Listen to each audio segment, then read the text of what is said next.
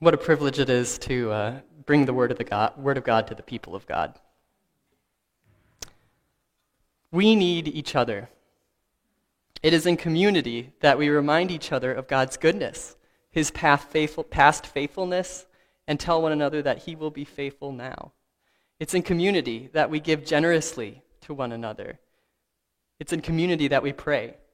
It's in community that the Lord will prove Himself mighty to save. It's a powerful quote. They're not my words. Does anybody know who said that? Maybe Amanda. That's a, that was from Amanda's sermon last week. Uh, very much, yeah, I should see who remembered that. Huh? Uh, I, very much, a, for me, that was a very powerful quote. Uh, so, you know, that sermon was about Christ and the, uh, well, Satan and the lies that he brought Christ in the wilderness. And, um, and that alone, Christ stood against them but that we as a community face Satan together as one body. Um, and that's, that, and that's, that's true. That's where we are. We don't journey alone, we, we, we face evil together. But oh, is it ever hard to be with the people of God? It's not all fun and games to be one body together. I think, again, to last Sunday, Stephanie reminded us in her children's moment that we're all dust, right? As, as we learned in Ash Wednesday again. Um, yes, we are dust. We are human, but dust is something that gets in your eyes and in your nose. Right? It's annoying. Right? So too, at times, the people of God. In fact, I want to propose to you today that committing yourself to a church, to the people, to the actual, real, embodied people of God, that itself is a Lenten discipline, and one that I want to encourage us to today. And not, not necessarily an easy one either. We see today in Genesis 15 that God radically commits himself to the people of God, to create a people. And we follow God truly when we too commit ourselves to his people. Let's take a closer look at our, our reading from Genesis. And Stephanie's already kind of prepared the ground here. Uh, this is the Abraham story. I might call him Abraham. It's just going to come out. I can't do, I don't know if I can do Abram the whole time. Uh, God begins here in this story creating for himself a people who will trust him and worship him in spirit and truth. And when Abraham was called by God, he was no young pup, right? He was 75 years old. That's when God calls him out of his homeland. And then, just to reiterate that, that promise from Genesis 12, this is what God promises Abraham Go from your country, your people, and your father's household to the land I will show you. I will make you into a great nation, and I will bless you. I will make your name great, and you will be a blessing. I will bless those who bless you, and whoever curses you, I will curse. And all the peoples on earth will be blessed through you. It's a beautiful promise, right? That Abraham will get descendants, and these descendants will get a land, and not only will they be blessed, but be blessed, but they'll be so blessed that their blessings will pour out on all the nations of the earth. It's something that a nomad 3,000 years ago, this is like, or actually, what, 4,000 years ago, that's all a nomad could hope for. This is like the best promise possible. Uh, so, Abraham takes God at his word, leaves his homeland, travels, um, and then we get, Gen- we get chapter 13, chapter 14. Years are going by. There's some wars, some travels. He ends up in Egypt. Um, he's over 75 years old at this point and childless. How will his descendants become a great nation if they don't even exist? Right? And so our chapter begins. God again appears to Abraham and says, Do not be afraid. I am your shield. Your reward shall be very great. Abraham responds, O Lord God, what will you give me? For I continue childless. Right? And that's, that's the problem. How can he have descendants? He's 75 years old.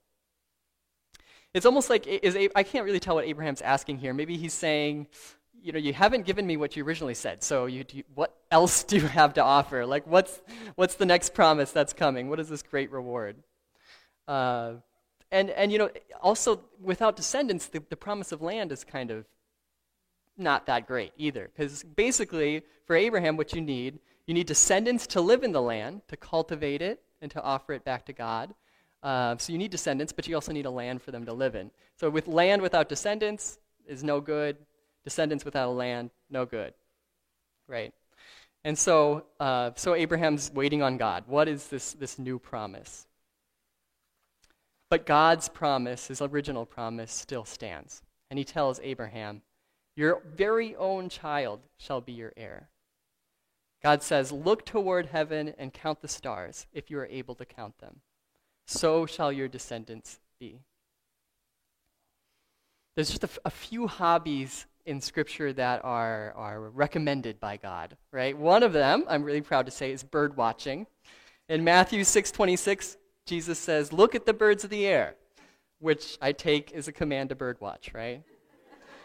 and here we get another one, stargazing. He says, look up at the sky and count the stars. There's nothing quite like looking up at the sky in rural South Dakota on a cold winter night. It can, it can take the breath right out of your throat. Uh, it's not, you know, it's not like there's a star here and there pointed throughout the sky. It's like they're painted in strokes. It's just, it's beautiful. And you really, you really could never count them. I mean, I'm told that there's over 100 billion of them in our galaxy alone. So, neither could Abraham, this elderly man with no children, fathom the wealth of descendants who would bear his name as children of Abraham. Abraham believes God and it says that it's counted for Abraham as righteousness. And like, like Steph said, God is the one who created these billions and trillions of stars. He can certainly raise up children for Abraham. And Abraham does believe him. And God could have left it at that. He could have said, Abraham, I'm going to give you children. Believe it or leave it. No more questions. I don't want to hear any more questions, right?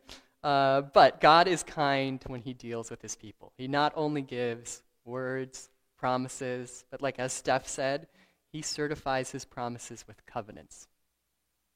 And God makes a covenant. That's, that's the rest of our chapter, more or less, with, in Genesis 15, is he's creating a covenant with Abraham.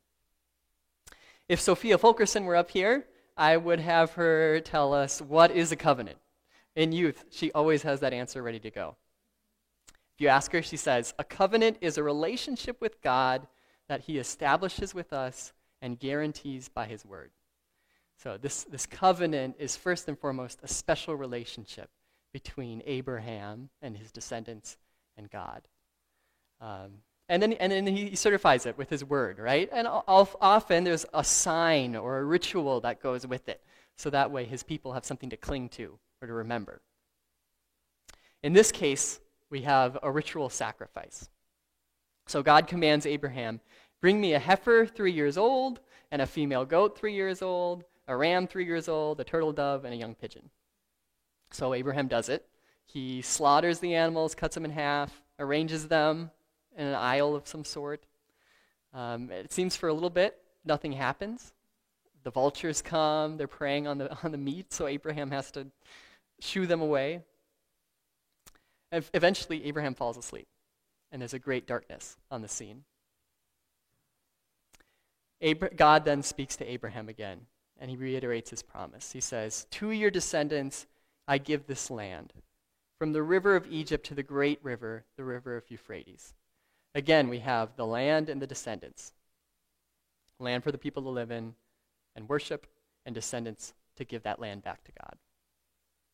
And as God pronounces his promise, his own likeness in the form of a pot of fire and smoke passes between the animals and so the covenant is ratified. If that whole sacrifice ritual business is mysterious to you, I get it. It's a little different than the sort of thing we do today. Um, and I, I, was reading commentaries. Calvin said, what did he say? He said, um, I confess I do not know why he was commanded to take the three anim- kinds of animals and besides the birds. and I shall not be ashamed to acknowledge my ignorance. So I feel that felt a little bit like it was for me when I started reading this. Um, but we might be able to say a little bit, a little bit more than that. At least we can say, uh, some people have pointed out that this, what happens here is similar to this ancient form of oath taking that people would do, where essentially, if two parties were going to make an oath, they would cut an animal in half and walk between the pieces. And it, it meant something, something like, May I be like this dead cow if I do not uphold my end of the promise. So, sort of like, I'm serious about this. In fact, in Jeremiah 34 18, which is probably not, probably not hanging on your wall, God says to the leaders of the people, Those who have violated my covenant and have not fulfilled the terms of the covenant they have made before me, I will treat like the calf they cut in two and then walk between its and then walked between its pieces. So you can kind of get a snapshot that this had been going on. Although that's, that's a long time later, so, uh, but in any case, it seems like uh, something, like Steph said, something Abraham would understand, he would get. Um, and, there's, and then what's interesting, I think, here is that only God passes between the animals. Only he makes a promise. This is very one sided. There's nothing really Abraham can do um, except believe. And it's messy, it's this messy business passing between the corpses of animals, right? I, my family butchers every uh, winter, got a pretty good idea of what that looks like, right? To, to walk between slaughtered animals.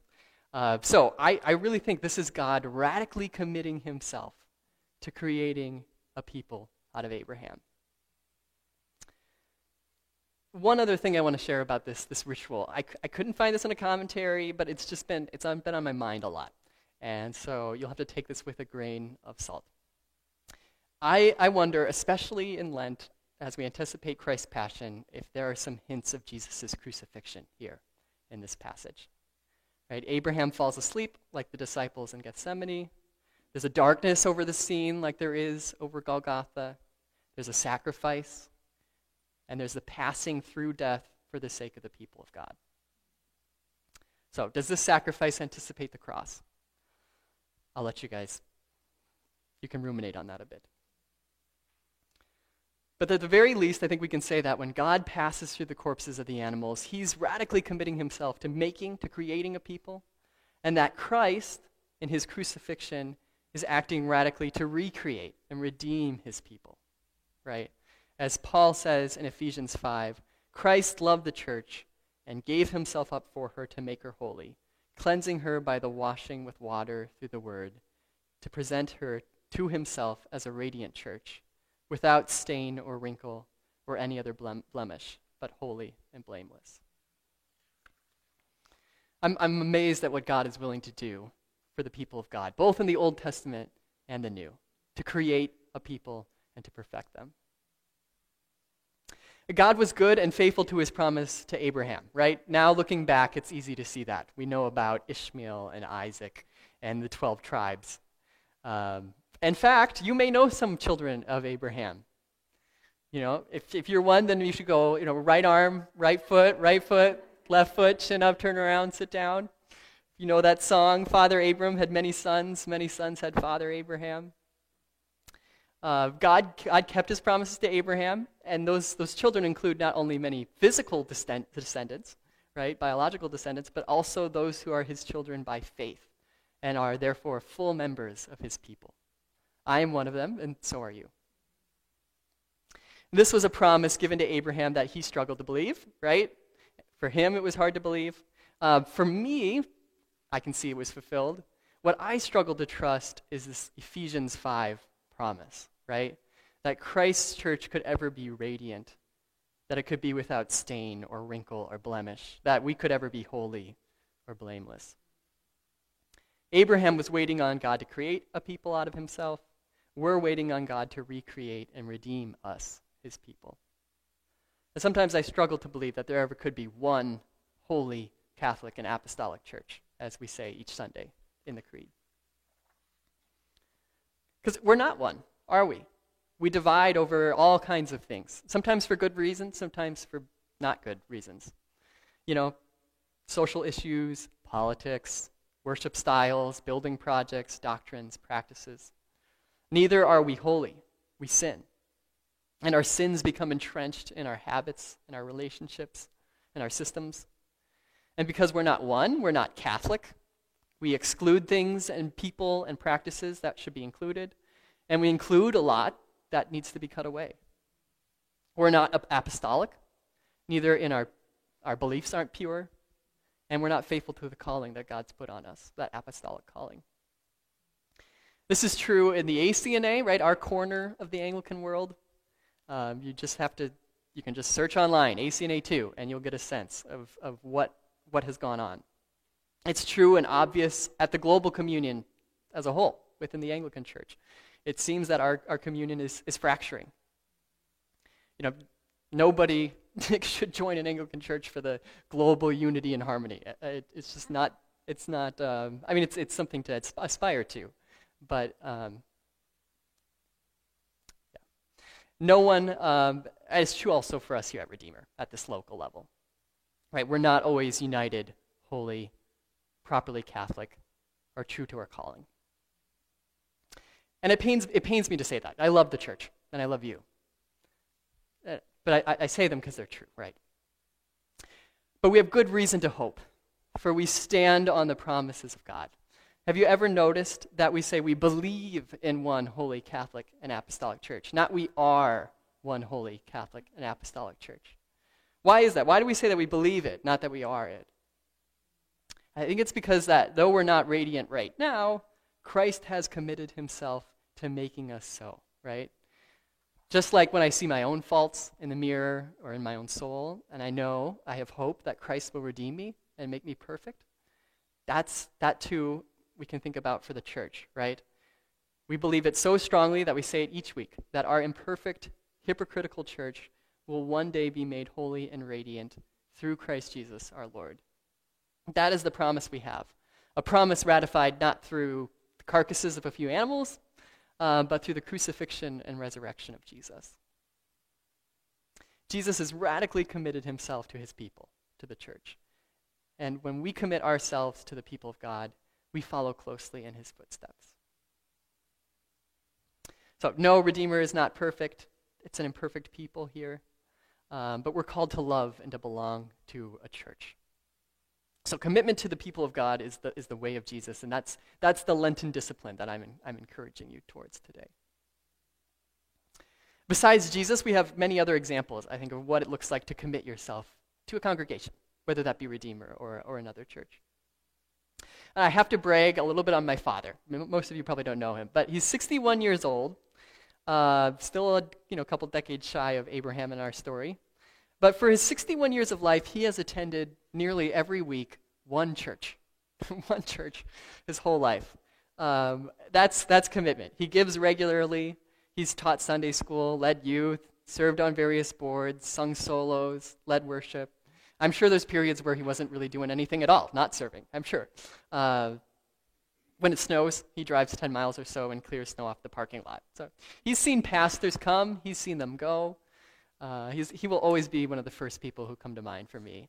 And maybe you guys know people like that, people who are just, even if they haven't gone to the first church, the one church their whole life, they're committed, right? Uh, but you don't have to go to Marion to see an example like that. Uh, and let me name some names. I'm not going to be comprehensive here, but I mean, we just have we have examples here, like our clergy, like Pastor Ethan and Pastor Amanda. I'm ever, I'm ever impressed with our pastors and their, their commitment, the way they give themselves to Redeemer. I have no, no doubt, Amanda and Ethan, that your reward will be very great. Yeah. But you, you don't have to be clergy to be committed to the church, right? I think of like Joel or Lori, always here early, so other people don't have to be. Always some of the last to leave, right? I think that's, that's incredible. Or Otto, who's led our prayer ministry for so many years. It's sort of a behind the scenes sort of thing that goes on. And many, many more of you are serving. But commitment and service aren't the same thing either. Just because you're not serving in some capacity doesn't mean you can't be committed. I think of families with young children. You're committed just by showing up. That's big for some of you, right? That's big. Um, I think, you know, some people come to Redeemer because they need a time of Sabbath or healing, you know, where church needs to be a place of refuge or rest. And that's okay, that's good. There's a way to be committed to the people of God, even if you're not in those, those places of serving right now. And some of you can't come in person, right? That's just not, that's not an option right now. And there's commitment through virtual engagement, through prayer, especially prayer, through giving, through phone calls and encouragement like that. I hope that even I, in some way, have been an example for you of commitment to the people of God.